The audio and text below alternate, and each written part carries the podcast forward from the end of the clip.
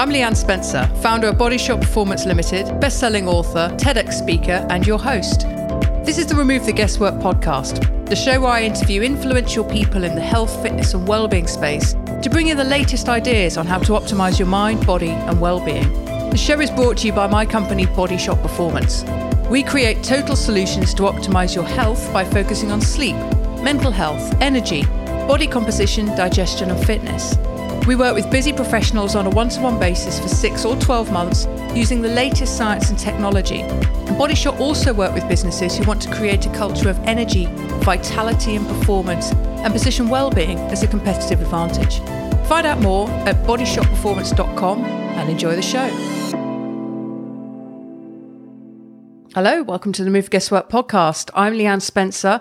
And this is an insights episode. So, for those of you new to the show, this is an episode I record in 10 minutes or less, which is just dropping in an idea or a concept or, or, something that I've come across in the last week that I think would be beneficial to you to, to think about or put into practice. So, that's what this is all about.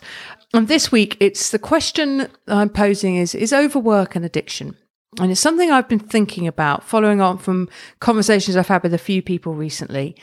If somebody step back, I think overwork could be seen not necessarily as an addiction, but possibly, but certainly as a form of, of self abuse in a way, in the way we, we might consider alcohol or overeating or undereating as being an abuse to the self and a detrimental behavior. I, I think perhaps we could see overwork in the same way.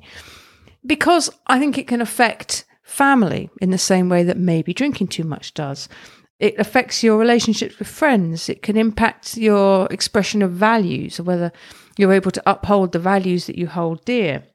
It impacts how much time you get to spend on your hobbies.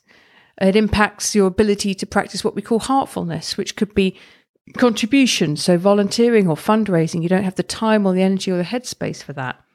But also hobbies and other kind of restful practices. They often get squeezed out when people are overworking. And I think some of this, I talk about this in my book, Rise and Shine, which is Recover from Burnout and Get Back to Your Best as a subtitle. And I do discuss this in one of the chapters. You know, we tend to reward or even applaud people that really put a shift in on a consistent basis. You know, they're Trojans, they're workhorses, you know, they can really work, they know how to put a shift in. But I wonder if we're we're kind of doing them a disservice and doing society in general a disservice by applauding people for this. You know, shouldn't we be looking up to other more what we call heart centered entrepreneurs and leaders that talk about leaving the office on time, other things they make time for, such as running or sporting things or time with family or time with their hobbies, because that makes them balanced leaders and balanced individuals. And maybe we should spend more time applauding them than we should the people who really put the long shifts in. And in terms of my health, when I realized that some of the business leaders I looked up to with the traditional, dare I say it, kind of dragon's den type investors and entrepreneurs. It's all about working hard, working on holidays, never really taking your foot off the gas or your eye off the ball. And I think perhaps you know, some of the people I've met more recently, they don't necessarily live like that. They promote a more healthy, balanced lifestyle. And maybe they should be the people, certainly I felt that, that I should be emulating and looking up to. And when I changed my role models and the people I looked up to, I changed the expectations I had on myself around work. So this is going to be short and sweet, this one. I just thought it would be interesting for some of you anyway to to listen to this and to hear that to play around with that idea. You know is overwork and addiction? Should we see it as as harmful to somebody as too much smoking too much drinking relying on prescription drugs or anything else? Because i think potentially we should see it in the same way. So takeaways from this there are a couple of things jump onto our website and take the Health IQ quiz. If you're listening to this and you're wondering where you're at with your health, you click down onto the website bodyshotperformance.com, click down through, click on take the test, and it'll ask you 24 very simple questions. And at the end of that, you'll get a highly personalized report on sleep, on mental health, on energy, body composition, digestion, and fitness. So there'll be some interesting insights there. But the other thing I would recommend you doing, if you're worried that maybe work has become all consuming, and you'll probably know if it has. If you're concerned that it is, it almost certainly is. But color code a typical week. So it sounds a bit Mickey Mouse, and you can use Outlook to do this, but, but go with it.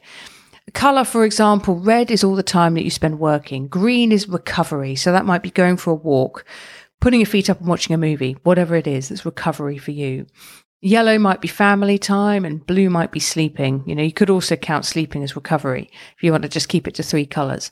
And then take a look at that and look at how much red there is in that diary compared to how much green there is, how much yellow, how much blue if you're using all four colors. And usually, if someone has a suspicion they're overworking, they're just going to see a whole sea of red. And that could be quite interesting just to have a sort of pictor- picture or pictorial representation of just how much time you're spending working and how little you're spending with family or recovering. I have known that to be very effective. And then my ultimate takeaway is to pick one thing this week you're going to do a little differently to try and step back from that position of overworking. It might be booking in a massage. It might be making a commitment to yourself to leave the office at five o'clock on Friday or half an hour earlier on any given day of the week. It could be anything of that nature, but something going to do a little differently to reverse this, this overworking tendency. And it can be very difficult because quite often there's some deeply entrenched personality stuff, some childhood expectation, all the stuff I talk about in my book. I'll put a link to that in the show notes, by the way, but this episode isn't about promoting the book, but I do talk about this idea in a lot more detail within the book. And there's some case studies there as well, which I think are a rich addition to the book where you can actually hear from people and their experiences of how they, they, they got stuck in this sort of overworking pattern and eventually burnt out, but then how they recovered. So that's it this week. Shorter than usual, but a simple little idea. What are your thoughts on this? Really like to, to know. You can jump onto social media, hashtag Thrive in Five on LinkedIn or Facebook, and let us know what you think of this. If you're reading this through social or listening to this through social media, you can drop us a comment as well. Or let me know. My email is leanne, L-E-A-N-N-E, at bodyshotperformance.com. And let me know what you think of this whole thing. Is it an addiction? Is that too strong? What do you think about the whole principle of overworking? That's it for me. Thank you very, very much for listening. Feel free to share this episode with anyone you think who needs to hear it. And as usual, I'll talk to you next week. All the best for now. Interested in finding out what your health IQ is? Jump on our website, www.bodyshotperformance.com, and click on Take the Test. It'll take you through to a short two to three minutes test, and at the end of that, you'll get a scorecard and a free 39 page report based on our six signals sleep, mental health, energy, body composition, digestion, and fitness. And if you've enjoyed this episode, please think of someone who could really benefit from the content and hit that share button and send it across to them. And of course, don't forget to subscribe and leave us a rating and a review. Thank you very much for listening.